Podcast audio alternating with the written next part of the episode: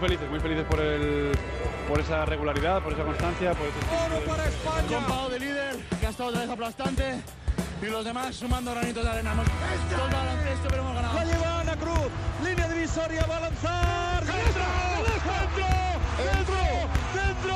Se me ha parecido la Virgen y, y nada, muy contenta. Me volví loco el primer día que pisé la cancha, no me volví loco. Dije que venía esto, la puta. Lo dije, ¿eh? Dije que venía esto.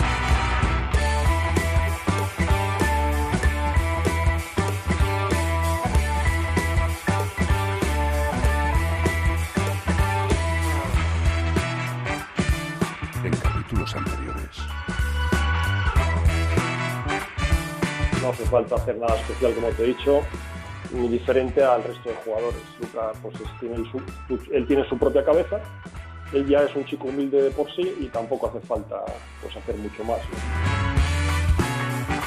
Lo que les está diciendo con la multa es que ellos no quieren, que no han dado todo lo que pueden, que, que ha faltado actitud. Además, con todos los años que hemos estado en la asociación de jugadores, hemos visto de vez en cuando este tipo de multas. Son ilegales. Es redonda y achatada por los polos. Eso nos enseñaron a todos en el colegio. Pero vamos, siempre hay algún sabio que te saca de ahí, ¿sabes?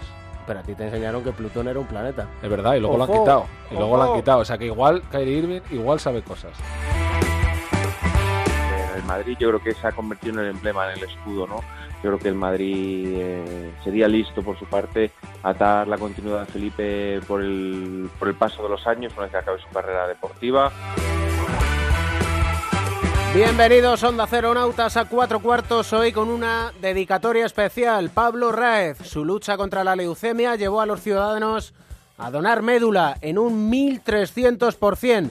Siempre fuertes, dona médula, repetía una y otra vez. Joven atleta fallecido el 25 de febrero, siempre va a permanecer entre nosotros. El Unicaja de Málaga le rindió un homenaje. Figuras del baloncesto como Felipe Reyes han lamentado su prematuro adiós. Siempre ha sido una persona vital y por ello con vitalidad afrontamos este programa. Vamos a hablar con el responsable precisamente de que Felipe Reyes llegara a tiempo a la final de la Copa del Rey. Bueno, de eso y de otras ma- muchas más cosas con el hermano mayor de los Reyes. Ana Cruz nos va a acercar al baloncesto femenino, la Euroliga y su vida en Rusia y las rotaciones clásicas, el diván de Beirán, la crónica en rosa, el chachismo ilustrado, jugaremos al poste bajo con bloqueo y continuación, estilo de juego ya sabes variado a la carrera porque nos gusta, el espectáculo de la canasta, puedes opinar, interactuar en Twitter, arroba cuatro cuartos OC, en Facebook, cuatro cuartos de onda cero y escuchar la banda sonora en Spotify en la lista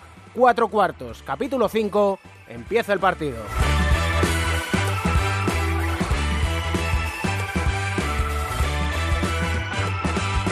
El baloncesto se juega en cuatro cuartos. David Camps.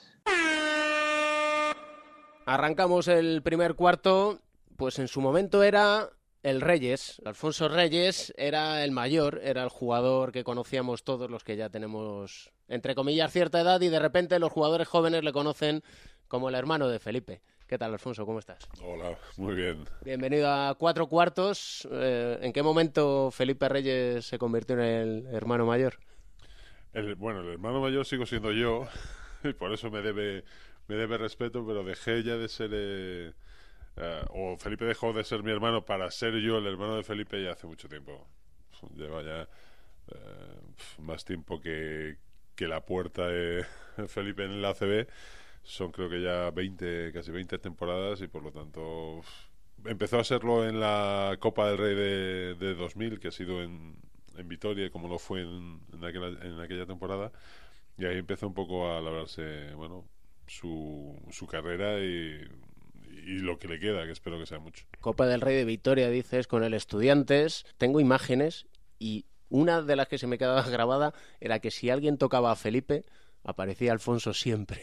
Eh, Me lo recordaron el otro día, además me lo, me lo recordó, eh, bueno, en la, en la cena que, o en la reunión que tuvimos con, con el Juventud, Sergi Vidal me lo comentó, que su primer partido, cuando él debuta, fue ese partido que yo tuve un ligero encontronazo con Kike Andreu, que por cierto, pues fuera de la pista es, encantador, pero sí, no me gustaba que, que le pegaran a Felipe. Ahora ya creo que él se defiende solo, no hace falta que intervenga. Es curioso porque supongo yo que de pequeños sí que le, le debías de un poco, ¿o no? No, no, no, no porque nos llevamos ocho años y pico, casi nueve, y ya entre... Yo era más con el segundo, con Rafa, con el que sí teníamos nuestros más y nuestros menos. Con Felipe, como había tanta diferencia, siempre, la relación siempre ha sido mm, estupenda. La gente se sorprendía porque decía, ¿cómo un jugador profesional tiene una final de un torneo tan importante como la Copa del Rey, va a ser padre y consigue bajar a Madrid desde Vitoria, ver el nacimiento de su segundo hijo, volver al Buesa Arena, jugar el partido y no solo eso, sino ser importante. Sí, además luego volver conmigo, que encima me, echó la bronca porque iba despacio. A mí no me gusta correr y, y estaba, joder, con el pisahuevos este. Pero sí, no, ahí nos damos cuenta un poco de, de lo dura que es a veces la vida de, del deportista de élite. Veía también un artículo de, de medallistas olímpicos que lo están pasando mal y es la cara, la, la cara amarga del deporte que no siempre afrontamos y que yo hago mucho hincapié también a los jugadores para que se preparen para lo que viene después de, de una vida de una buena vida de, de hacer lo que te gusta y lo que y tu pasión pero que después te vas a encontrar con con la vida real entre comillas que, que es dura. Entonces eh, ya digo que pocas eh, en pocos trabajos puedes eh, faltar a, ese día tan importante, ¿no? Como, como es el nacimiento de tu hijo y él, pues, tuvo que venir a Madrid, ya habiendo parido mi cuñada, ver al niño y volver. Así que, pues, bueno, yo creo que tiene muchísimo mérito y no todo es eh, tan bonito en el deporte como, como a veces aparenta. Tú fuiste un poco el eslabón eh, en la selección española, allá justo con los juniors de oro. Ahora, no es que yo les quiera retirar, ni muchísimo menos, pero evidentemente el tiempo pasa. ¿Ese jugador eslabón podría ser Sergio Yul? Sí, entre otros. Yo creo que ahora, efectivamente, pues eh, a mí me tocó ejercer un poco ese papel de, de tránsito, ¿no? Entre una época no demasiado buena de la selección y ya el comienzo de, bueno, de los triunfos, de ganar medallas. Por supuesto, luego vino lo mejor, ¿no? Que fueron los pues, el campeonato del mundo y los, las medallas olímpicas y los europeos.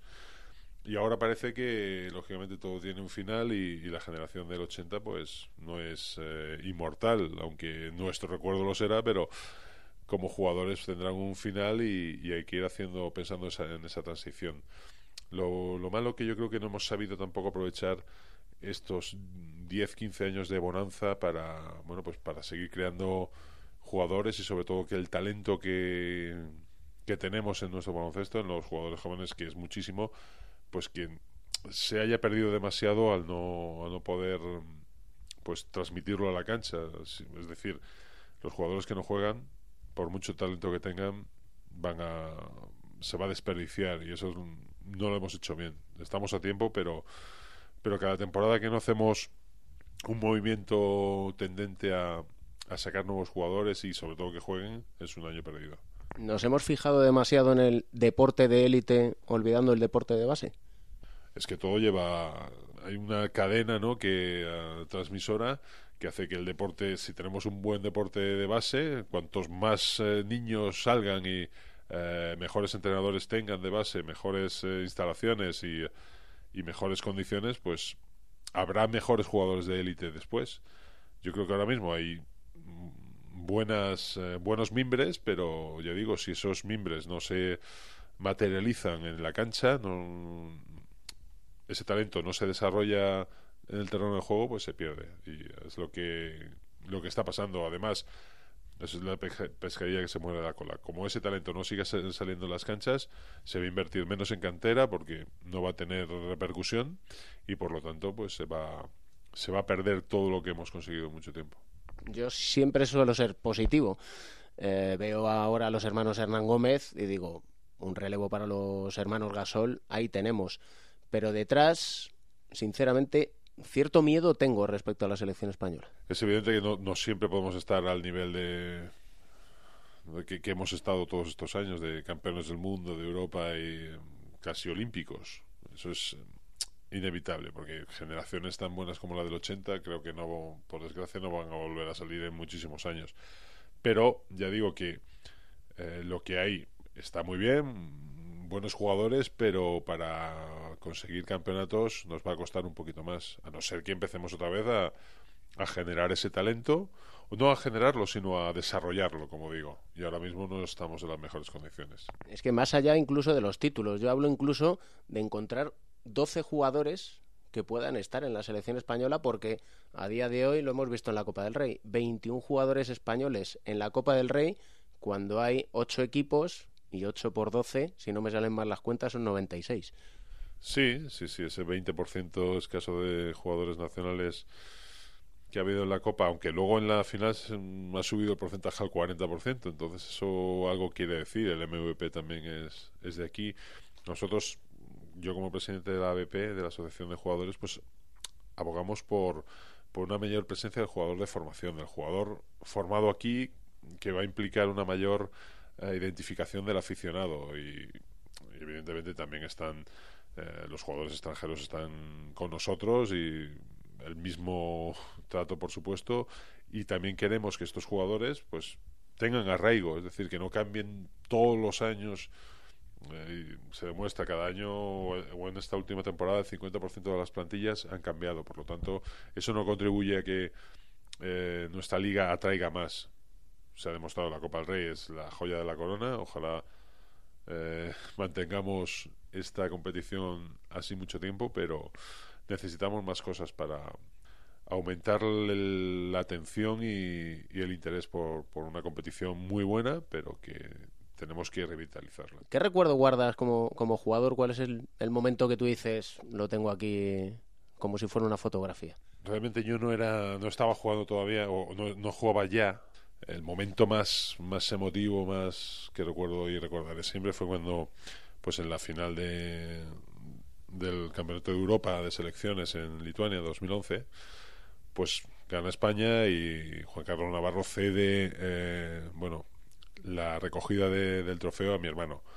Acaba de morir mi padre hace muy poquito y, ese gesto pues fue buenísimo. Además, mi hermano tuvo la oportunidad de, de ofrecérselo a mi padre, que seguro que lo estaba viendo y, y por lo tanto, que no estaba, no era yo ya jugador, pero para mí es el momento más, el mejor momento que, que he vivido yo en, en, un- en una cancha de baloncesto. Y ya si te digo una canción que te alegre el día, por hilarlo con aquel Lituania, ¿nos quedamos con la que cantaban siempre allí los, los jugadores o, o tienes alguna otra canción así preferida? Tengo muchas canciones preferidas, pero esa canción demostró, o sea, el valor del grupo, el- la calidad humana no solo deportiva, sino humana de, de los jugadores que conformaban esa selección y que apoyaron a mi hermano al 100%. Además, muchos de ellos, o casi todos, conocían a mi padre, sabían cómo era y, por lo tanto yo creo que pues eh, me alegró todavía mucho más, pero sobre todo, ya digo, esa, esa unión, esa conjunción de demostrando la calidad humana que tenía. Como todos los días sale el sol, que como ellos decían, todos los días sale Son Felipón, pues al final con el baloncesto nacional también saldrá el sol, eso esperamos, y desde aquí por lo menos, en este rincón del baloncesto en Onda 0.es, es lo que intentaremos. Así que muchas gracias Alfonso y a seguir trabajando por lo que nos gusta, que es este emocionante, espectacular y precioso deporte que es el baloncesto. Pues muchas gracias, yo también quiero ser optimista, pero mm, hay que cambiar de mentalidad y filosofía. Como no lo hagamos y tengamos claro lo que queremos, mal vamos, pero intentaremos ser optimistas. Muchas gracias.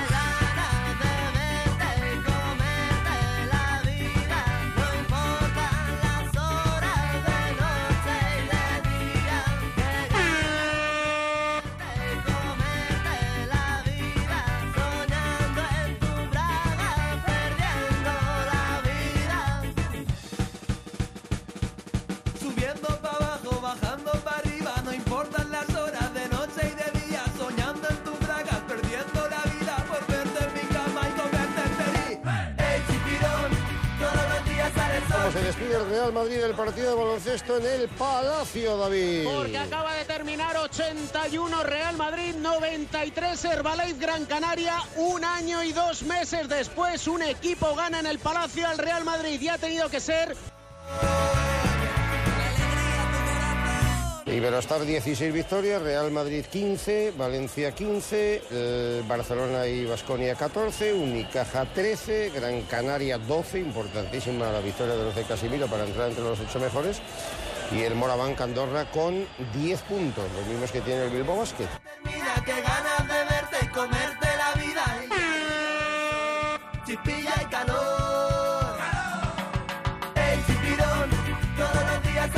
Arrancamos el segundo cuarto. Jugamos con el bloqueo y continuación con Pepe Catalina, José Luis Jou Llorente. Hola a los dos, ¿qué tal estáis? ¿Qué tal? Muy buenas. Hola, ¿qué tal? Iberoestar Tenerife, se merece que juguéis al pick and roll hablando de el líder de la Liga Endesa. Vamos, Pepe. Bueno, yo creo que es merecido, ¿no? El, el dedicarle tiempo a, a un equipo que está haciendo una temporada fantástica, que ha culminado, yo creo que, o está culminando el trabajo de muchos años, de, digamos, de una cultura de hacer bien las cosas, de ser bastante mm, consecuente con, con los medios que podían utilizar, pero es que no es que solo sean líderes a día de hoy, es que llevan entre las dos o tres primeras plazas de la liga desde que empezó el campeonato. Parece que se extiende, o que se quiere extender, que hay mucha diferencia competitiva entre la, la Liga Endesa y la Euroliga. Y eh, yo creo que este dato, el que el Iberostar Tenerife sea el actual líder, precisamente contradice esta premisa que revolotea en el mundo del baloncesto. Tenerife está haciendo una labor extraordinaria, muy en la línea eh, de lo que ha dicho Pepe, ¿no? de, de, de visión de largo plazo. ¿eh? Yo escribía hoy en mi columna en el español acerca del infantilismo que domina el fútbol, a raíz de la destitución de Ranieri. ¿no? Eh, pues la impaciencia es un rasgo característico de los niños, como muy bien sabes tú, David, que eres psicólogo. Y niño. Y niño. y, uh, y en cambio pues la, la, madurez es un rasgo de, de, los adultos pero el mundo moderno nos quiere llevar o parece que nos lleva ¿no? con todo este vértigo estas prisas hacia una cierta decisión en la toma de decisiones creéis en pregunta de sí o no entre comillas que el Iberestar Tenerife, el Gran Canaria toman el relevo de históricos como el Unicaja, como el Juventud de Badalona, como el Estudiantes?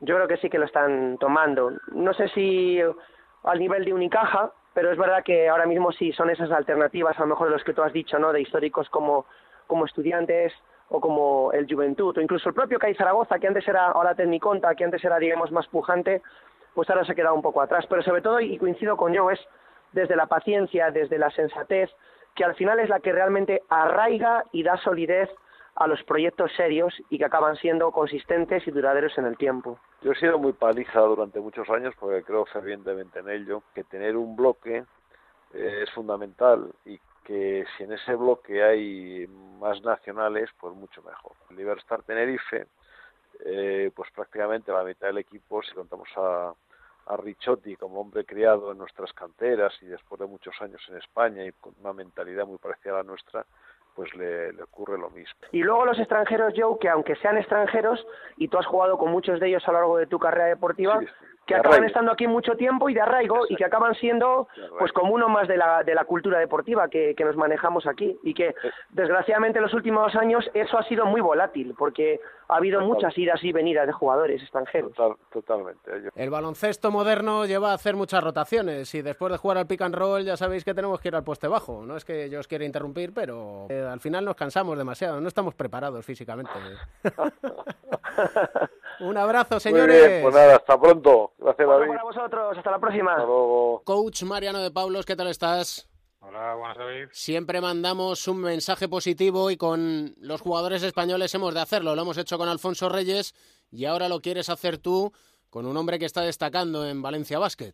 Sí, David, quiero hablar de Piero Oriola, ¿no? Un jugador que, que, bueno, sin hacer mucho ruido, poquito a poco, que ha tragado mucha mucha tierra quemada, ¿no? Digamos, en, en las ligas LEP y, bueno, y, y, yo creo que Valencia Basket con muy buen ojo pues fichó un jugador que en principio todos pensábamos que iba a ser, bueno, de rotación, de complemento, para cubrir cupos y, bueno, poco a poco su trabajo y la confianza de Pedro Martínez pues están haciendo que, que se abra un hueco, ¿no? Me gusta mucho Oriola, me gusta mucho su versatilidad, puede jugar en el 4, puede jugar en el 5, es un chico joven que todavía tiene margen de progresión y sobre todo que, que afronta cada minuto con mucha intensidad, ¿no? Yo creo que, que el ejemplo de Oriola tiene que ser la base para otros jugadores jóvenes que quieren abrirse camino en nuestra competición, ¿no? Tanto por actitud como por actitudes, bueno, pues Oriola para mí es un, un chico interesante de los que merece la pena que destaquemos este año, ¿no? Y sobre todo para que los clubes vayan dando esas oportunidades a todos los valores que tenemos jóvenes y que si no se desarrollan se quedarán ahí en el olvido. Como por ejemplo, a ti te gusta Ilimane Diop, ¿no? Me gusta, me gusta. Además es un jugador, bueno, seleccionable de todas, todas, como sabes. Y bueno, que este año está siendo un baluarte en Basconia. Creo que Sito Alonso lo está llevando muy bien. Y, y él, bueno, ha mejorado mucho su, su concentración y su carácter competitivo, ¿no? ¿Quieres conocerle un poco más? Bueno, por supuesto. Vamos allá. Gracias, coach. Gracias a ti, David. ¿Nombre completo? Es uh, Ilimane Diop Gaye. ¿Por qué el baloncesto? Un deporte que hizo mi hermano y yo, desde ahí yo también lo he hecho. ¿Primer recuerdo en el baloncesto? Uh, lo que me queda más en la cabeza es cuando dividen hace... ¿Un jugador que te ha marcado? Boniface, en Dongue. Boniface y Sabane me han marcado bastante. ¿Un entrenador? Bueno, he tenido mucho, muy, muy buenos entrenadores. También me ha dado bastante y arte, en parte técnica individual. Hubo bastante entrenadores buenos, ¿verdad? ¿Un sueño, Ili? Ser el mejor cada día y estar al top, al tal nivel mucho tiempo. ¿Una pesadilla? Bueno, puede decir que son las lesiones, ¿no? ¿Un compañero inseparable? Tengo muy buenos compañeros, pero, pero no tengo uno que es inseparable. ¿Tienes mote o apodo? Sí, me llaman Ili. ¿El rival más incómodo al que te has enfrentado? Tomic, no, Tomic. Muy complicado jugar contra él.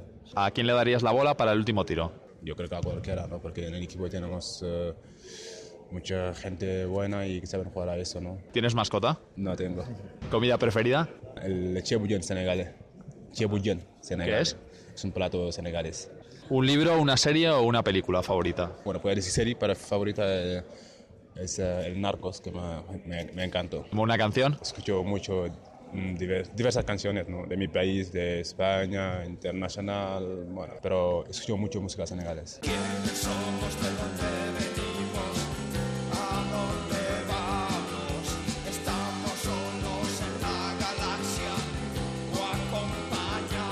Una pregunta muy adecuada. Melotero, ¿qué tal estás? ¿Qué tal, Camps? ¿Cómo Estamos estás? solos en la galaxia después del el descubrimiento de nuevos planetas, pues imagínate. Pues nueve planetas más. A ver cuántos jugadores de baloncesto hay ahí ya. Pues a mí, ¿qué quieres que te diga? Pero a la cabeza me vienen unos cuantos y de hecho el protagonista que nos traes hoy, porque claro, venimos hablando toda la temporada de él, pero ¿quién es? Es ¿Quién- un jugador de otro planeta, casi. Edwin Jackson es hijo de Skeeter Jackson, un jugador americano que llegó a jugar en Francia durante nada más y nada menos que 16 temporadas en los años 80 y 90. Llegó a ser máximo rebotador de la liga con el Lyon en el 93, un jugador además que llegó a la División 4 y fue subiendo poco a poco, no llegó como una estrella.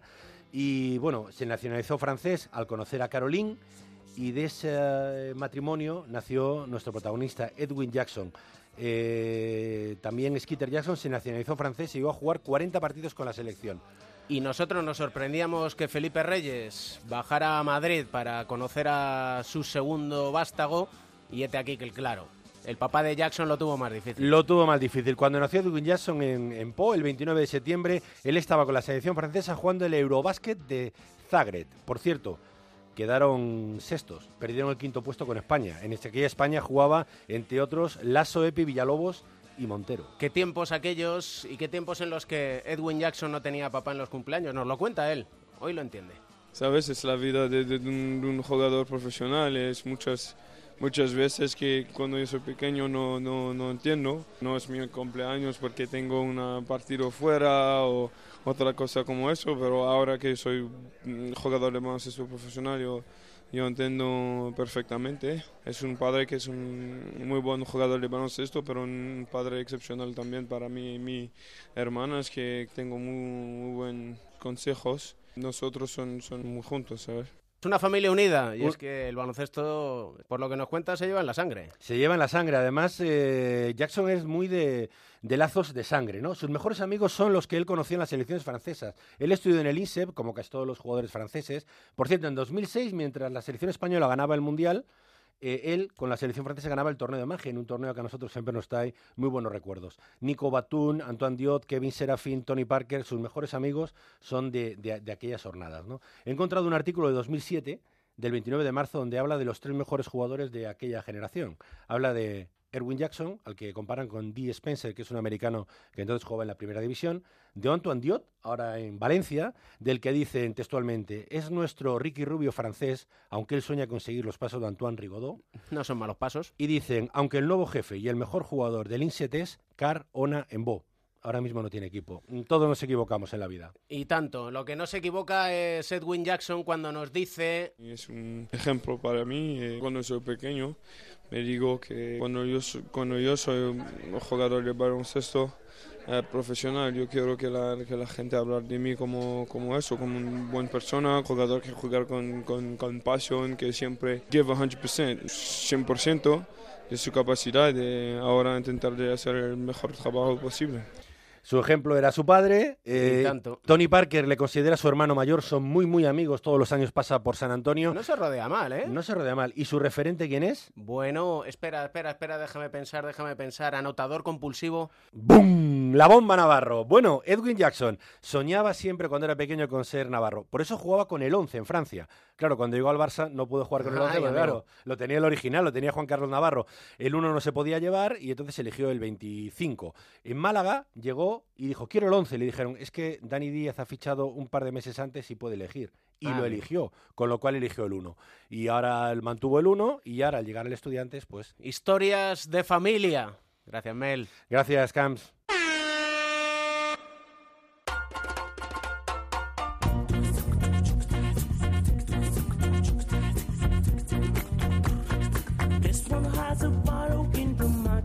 This Molly is a singer in the band.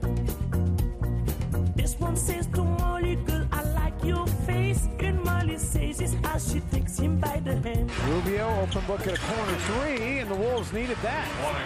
Certainly more interesting than what actually goes down. Rubio next. Oh, bloody, oh, blada, life goes on.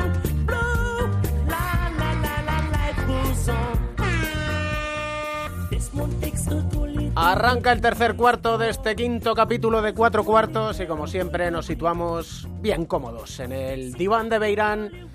Psicólogo del deporte, maestro don José Manuel Beirán, ¿qué tal estás?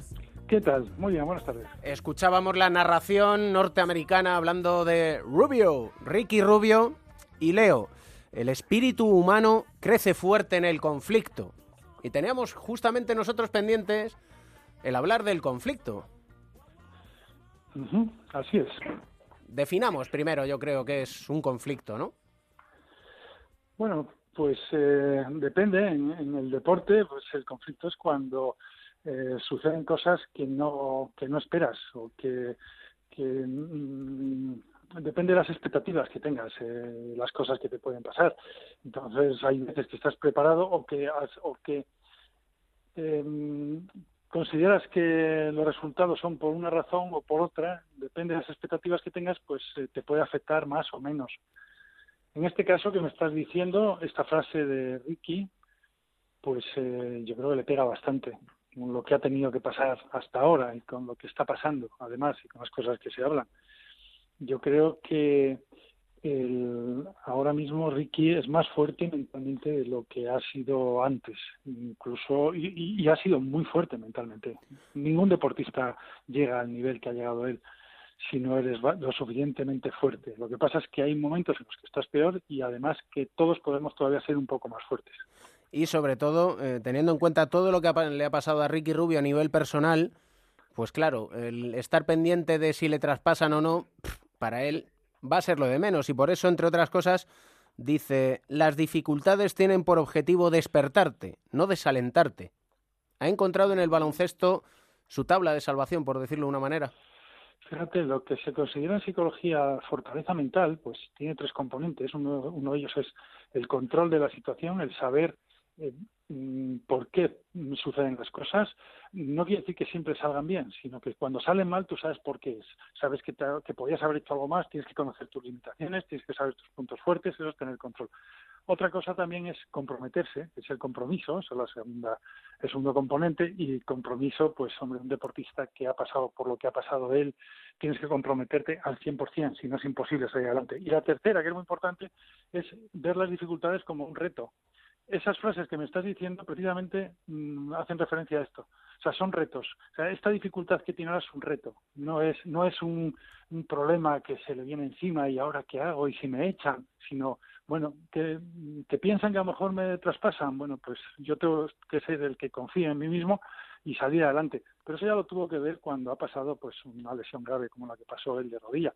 Ese tipo de lesiones, cuando están bien entendidas por la persona o porque te ayudan también, en otros casos son todo oportunidades de crecer, de hacerte más fuerte, de mejorar en algo, y, o por lo menos de ser más fuerte mentalmente. Y yo creo que eso sí lo ha conseguido. Y estas palabras no son palabras vacías porque estamos viendo al mejor Ricky Rubio. Sí, sí, y precisamente desde que empezaron a decir que le iban a echar, por cierto. Desde que empezaron a decir que es un jugador, también le pasó en verano, cuando porque ha tenido que aguantar mucho, tanto aquí en España como fuera, ¿no? Que se ha hablado muchísimo de que si el tiro, que si le hacía esto mal, que si le flotaban, que si le decían cosas, hay que ser muy fuerte para aguantar eso y seguir rindiendo al nivel que está que está jugando. A mí me, lo que te decía antes de las lesiones, cuando están bien entendidas una lesión grave, a veces lo que te hace es disfrutar más luego cuando vuelves. Y entonces este tipo de problemas no lo ves como tan grave. Simplemente, bueno, pues es, parte del deporte y además algo que puedes superar porque ya lo has hecho otras veces. Y aquí somos admiradores, seguidores, fan de Ricky Rubio, como somos de Sergio Rodríguez, de todos los jugadores que desprenden magia. Y Ricky Rubio desprende magia cuando juega. Así es. Un placer, como siempre, aprender de psicología, del deporte y en general de la vida. ¿Para qué nos vamos a engañar? Gracias, maestro. Muy bien, muchas gracias. Un abrazo.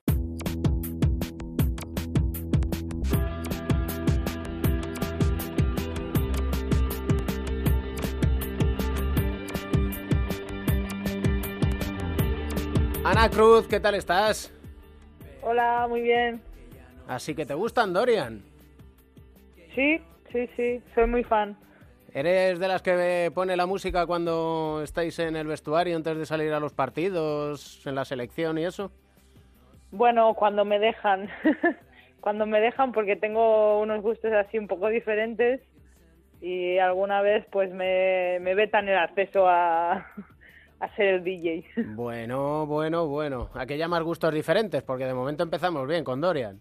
Bueno, a ver, es que, bueno, no sé, me gusta Dorian, me gusta Marea, me gusta Escape, no sé, algo que me dé un poco de energía para antes de los partidos. Es que es necesaria la energía, pues si no, no te vas a poner, ¿qué te digo yo? Las cuatro estaciones de Vivaldi, ¿verdad? ya, ya, pero no, pero es que se ponen, no sé, a mucha gente que le gusta el reggaetón, ¿sabes? Ya. Y a mí, bueno, pues, pues Es- no sé. Es que no sé por qué lo llaman música, ¿eh? No, ya para un rato vale o yo qué sé, pues para salir de fiesta está bien, pero no sé. A mí me, me motivan más otro tipo de, de música. Y tanto, por ejemplo, cuando lleguen los cuartos de final de la Euroliga, ¿qué pondrías? Porque, hombre, música española seguro, porque es, estáis, al, estáis al mando, jugadoras, entrenadores, se habla español en la Euroliga. Sí, la verdad es que, no sé, estamos haciendo un buen papel los españoles que estamos en, en diferentes equipos, ¿no? Y, y, bueno, Salamanca que también se ha metido. Así que bueno, a ver si podemos dejar el pabellón bien alto. Os dan como favoritos a vosotras. Bueno, no sé, a ver, favoritos, favoritos. Luego al final cuando llegas allí eh, a un partido puede pasar de todo, ¿no? Entonces yo creo que una vez en la final, cuando estemos los cuatro equipos, pues ya cualquiera puede dar la campanada, ¿sabes? Hombre, de momento lo que sí está claro es que habéis sido durante toda la temporada el mejor equipo. Sí, la verdad es que hemos sido constantes, ¿no? Hemos sido muy regulares y, y bueno, los hemos sacado todos adelante. Así que, pero como te dije el otro día, pues de nada serviría no pues tener un bajón ahora que llega el momento de jugarse todo, ¿no? Ujú, Porque estás, digamos, hablamos de jugadoras españolas, estás tú, está Laia Palau y Marta Sargay con el Praga, está Cristina Ubiña con el Orenburg, con Nuria Martínez también, que está en Familia Esquío, y Sancho Litel y Alba Torrense en Ekaterimburg.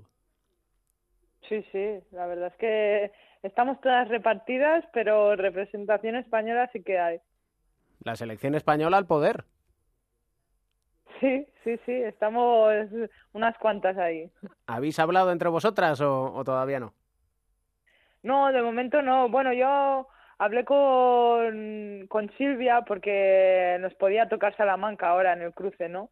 Y, y bueno, hablé con ella en plan de, Buah, pues a ver, si ellas no querían pegarse el viaje hasta aquí, bueno, era un show. Dice, si nos podemos evitar, mejor.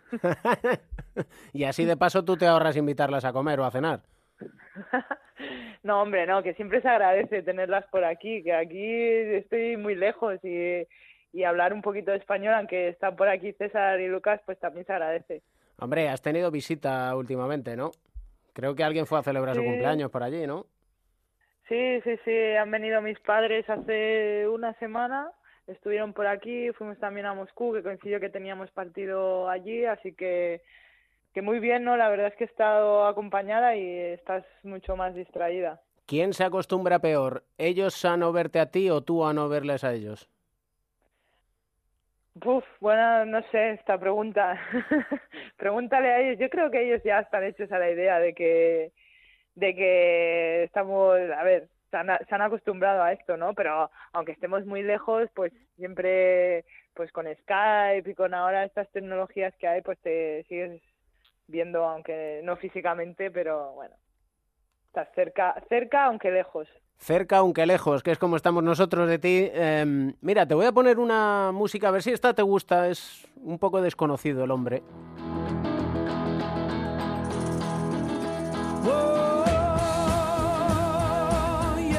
Se hace llamar Luke Winslow King. ¿Cómo? A ver, intento de repetirlo. Luke Winslow King. Uy, pues no sé, debería conocerlo. No, que va, que no va. sé, no, lo conozco. Yo te lo mando, que además ahora con esto de las tecnologías está eh, WeTransfer, no es por hacerle publicidad y demás. Yo te mando el disco, lo escuchas vale. y a ver si te anima. Vale, muy bien. Me, me gustan mucho estas nuevas sugerencias así musicales, ¿eh? Pues aquí estamos siempre abiertos. En, el- en la lista de Spotify, cuatro cuartos de onda cero, vamos a ir incluyendo, pues por ejemplo, Dorian, has nombrado a Marea y a Escape, que también, este Luke Winslow King. Y es que siempre la música nos alegra la vida, Ana. Sí, la verdad es que sí. Yo no sabría vivir sin música. Y tampoco sabemos vivir sin baloncesto, así que imagínate, menudo panorama. Muchas gracias por acercarnos la Euroliga femenina, por acercarnos tus vivencias y, y cuando quieras, ¿eh? ya sabes, que aquí tienes las puertas abiertas.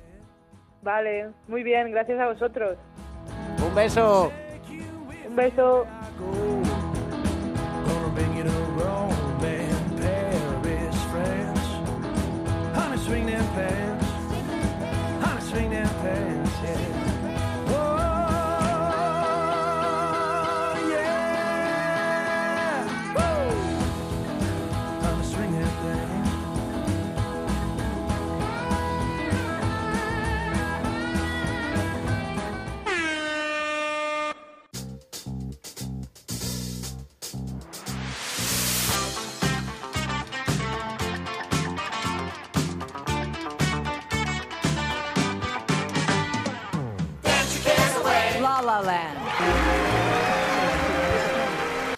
We lost, by the way, but you know.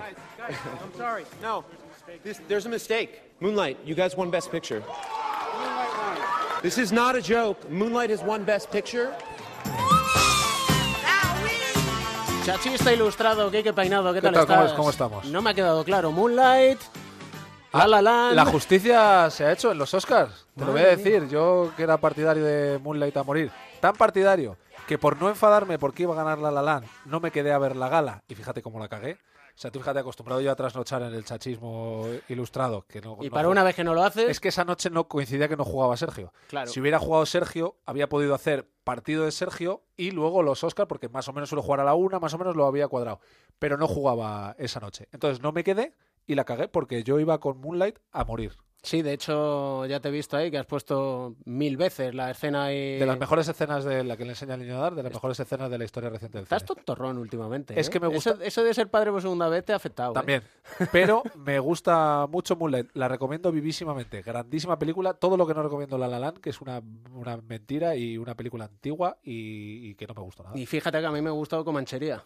Comanchería es peliculón. Vamos. Comanchería es peliculón. Para, yo creo que era el mejor guion de, de, Para mí, de sin este duda. año con diferencia y que Jeff Bridges igual se tenía que haber llevado el actor secundario que se le ha llevado Shyamalan Ali. Y luego, con Moonlight y sobre todo con La La Land, ocurre como con las camisetas con mangas. ¿Qué pasa? Del baloncesto. Hay que los hay, sí, hay opiniones para todos los gustos. Hay quien te dice, me encantan. Y otros que te dicen, ¿pero eso qué es? A ver, yo creo, camisetas con mangas, yo creo que un día, viendo cómo está el, el- que hay que vender camisetas, me parece bien, porque evidentemente llevar una camiseta de tirantes es muy difícil de vender para por la calle. No suele ir la gente con camiseta de tirantes, vas a la playa. Si fuera para siempre, a mí no me gustaría. Y creo que a los jugadores, sinceramente, tampoco les tiene que apasionar jugar con mangas porque es más incómodo. Pero, por ejemplo, a mí, los estudiantes jugando contra el Barcelona con esa camiseta en un día especial contra el Barça, tal, me parece bien. Entre otras cosas porque hace muchos, muchos años, con Antonio Díaz Miguel, se jugaba con mangas. Correcto, se la ponían debajo. Ya que no seamos ahora el- más papistas que Pero, por ejemplo, yo sí estaba muy a favor, por ejemplo, de, eh, sobre todo los jugadores universitarios, que llevan muchas veces la, la camiseta de tirantes y luego debajo una muy grande. Una camiseta de manga larga. Ochentero. eh, sa- eh, mangas muy grande, que eran camisas, y era como un rollo muy eh, college. Este rollo de ahora de camisa pegada y tal, bueno, pero también te digo, Jaime Fernández, si me estás escuchando, quiero tu camiseta del partido contra el Barça. La quiero, o sea, quiero esa camiseta, la de Jaime. Se lo vamos a decir. Pues yo, vamos, el, el mensaje está lanzado. Jaime Fernández, quiero esa camiseta. Te pago lo que haya que pagar. Y Jaime es chachista, o sea que lo tenemos Jaime- fácil. Jaime es, un, Jaime es un pedazo de pan y un jugador como un piano. Oscar para Jaime, si te da la camiseta. Yo, y si no me la da también, ¿eh? Sí, porque el Ratsi ni de broma. No. Por cierto, una pregunta para ti. El que inventó la jugada bloqueo y continuación, ¿ya tenía haters en Twitter? Hombre, seguro. Antes de, vamos, antes del primer bloqueo, ya tenía haters en Twitter, seguro. Quien no tenga haters en Twitter, lo está haciendo mal.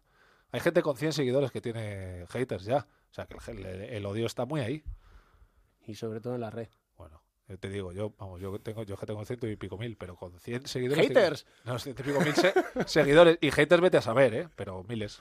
Están escondidos. No, hombre, déjales. Joder, Están pues- como los Fraggle, ahí, bajo tierra. Pero que está bien que la gente odie, hay que odiar, hay que saberlo canalizar bien, pero hay que odiar, el odio no es malo, el odio es humano, no pasa nada. ¿Quién soy, soy yo el objeto? No pasa nada. Y acerca del odio que hay, El amor siempre, el amor está al lado. Love is in the air. La crónica en rosa, don Alberto Pereiro, ¿qué tal estás? Don David Camps, ¿qué tal? Ahora mejor, que me has llamado para tu programa, como faltaría más. Para nuestro programa. Esto es un trabajo en equipo y es un programa en equipo y es un programa que siempre tiene a bien estar atento a las inquietudes, a los quehaceres, a las preocupaciones de los jugadores de la NBA y hay uno que nos preocupa sobremanera. Hay uno que nos preocupa, eh, luego subiremos también el enlace para que la gente vea eh, de lo que estamos hablando, pero eh, creo que hay veces que el show de la NBA llega eh, demasiado lejos, me explico. Eh, que Jabal McGee, el actual pívot de eh, los Golden State Warriors en su día de Denver y en su día de Sacramento no es un eh, techado de cualidades técnicas para el baloncesto, lo sabemos todos, pero que Shaquille O'Neal, que era posiblemente igual que o peor, eh, haya hecho mofa y risa de él en, en la TNT, en la televisión oficial, haciendo un vídeo, eh, aprovechando la promoción de la película del Doctor Strange, esta nueva que va a salir ahora, del actor que hizo en su día eh, esa peli de The Imitation Game, que está tan de moda ahora. Eh, bueno, pues el vídeo es para verlo. Eh, son jugadas de Jabal McKee tirando un contraataque, escapándose del balón, eh, rebotándole el balón en la cabeza tras un rebote, cayéndose al suelo, haciendo faltas completamente inverosímiles, intentando hacer un tapón por debajo de la canasta, intentando hacer mates que se le escapan de la mano antes de intentar eh, machacarla para abajo en canasta. Así hasta dos minutos y medio de vídeo, donde O'Neill, entre medias, va apareciendo como si fuera eh, eh, Darth Vader o, o, o Lord Palpatine o alguno de estos diciendo inexplicable, no puede ser, eh, esto es fruto de un enigma, incluso sacando eh, un eslogan de Enigma Studios con una música que ha llevado a que Golden State Warriors presente, presente una queja formal a la televisión, que Golden State Warriors y el propio Jabal McGee hayan hecho una queja formal al eh, trato de Shaquille O'Neal de la información y que ahora tengamos que contarlo para que la gente sepa lo que ha pasado porque creo que pasa un poco de castaño oscuro, ¿no? La verdad es que el vídeo es bastante no le deja en un lugar maravilloso, vamos a dejarlo así. Digamos que Magui es un gran candidato año tras año a los Razzi, premios Razzi, y también lo va a ser otro hombre que es Tony Snell, que pff, Bueno, pues es un, eh, de vez en cuando los hay, hay partidos así, eh, hay desastres eh, absolutos en la NBA, es eh, digno de mención. Eh, sube una foto el Twitter oficial de la NBA diciendo no ha sido tu mejor noche, 28 minutos, 0 puntos, 0 rebotes, 0 asistencias, 0 tapones, 0 robos y 6 pérdidas. Eh, vamos a dejar que eh, si tú o yo hubiéramos jugado ese partido de la NBA, probablemente aunque fuera una asistencia pírrica o un rebote largo hubiéramos sacado, así que eh, le dejamos como la estrella de la semana sin lugar a dudas a Tony Snell, el actual escolta antes de Chicago Bulls y ahora en los Milwaukee Bucks. como diría Pablo Lasso, si no hacemos nada, lo hacemos mejor. Desde luego. Un abrazo. Otro, otro para ti, David. Chao.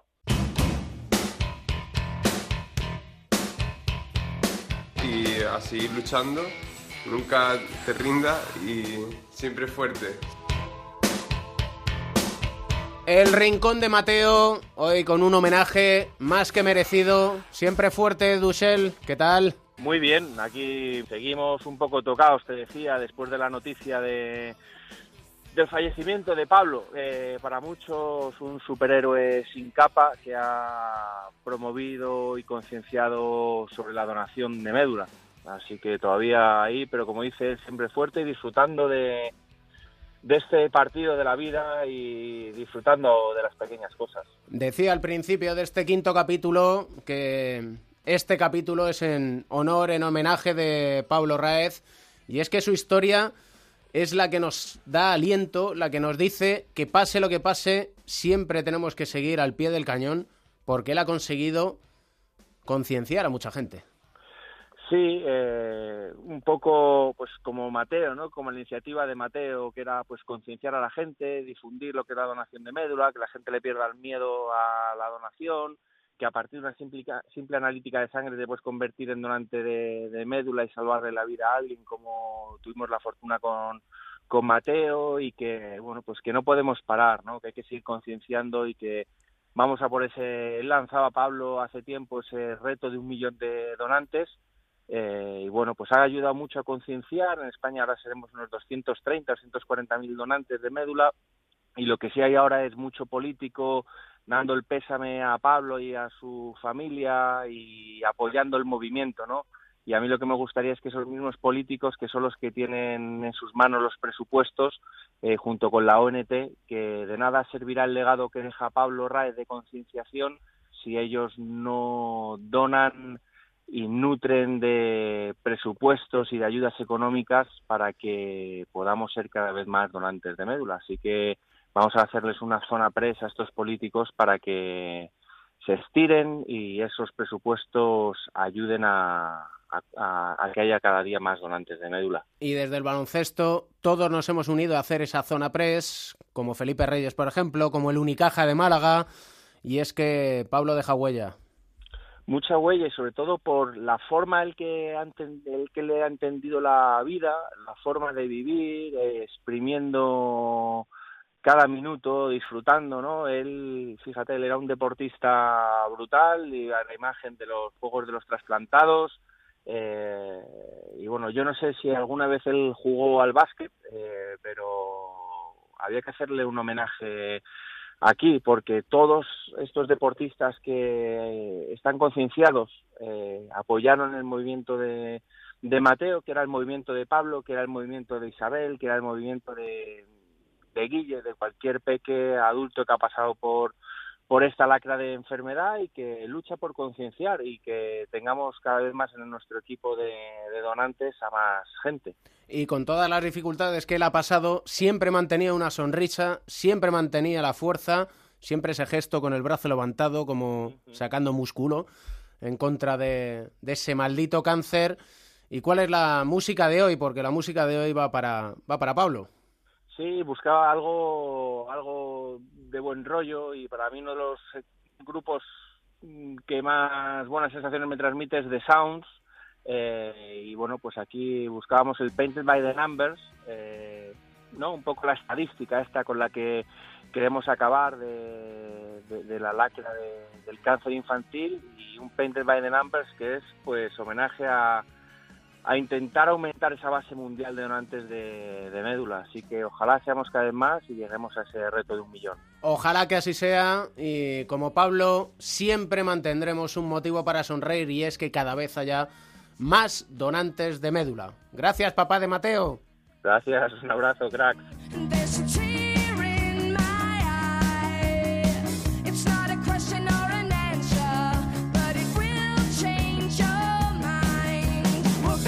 Un ejemplo de superación, un ejemplo de cómo afrontar las dificultades, de cómo ser fuerte, de cómo vivir, porque siempre Pablo Raez ha vivido como nosotros vivimos el baloncesto aquí en tu rincón en Onda 0.es en cuatro cuartos. El programa es para Pablo, sí, y para todos los que como él luchan contra la lacra del cáncer, porque aquí siempre tendrán su rincón y porque aquí tú tienes tu rincón del baloncesto, ya lo sabes.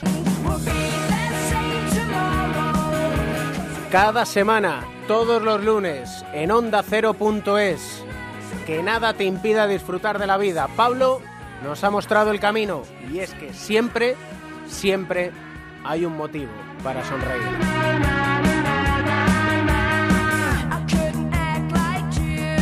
El baloncesto se juega en cuatro cuartos. David Camps.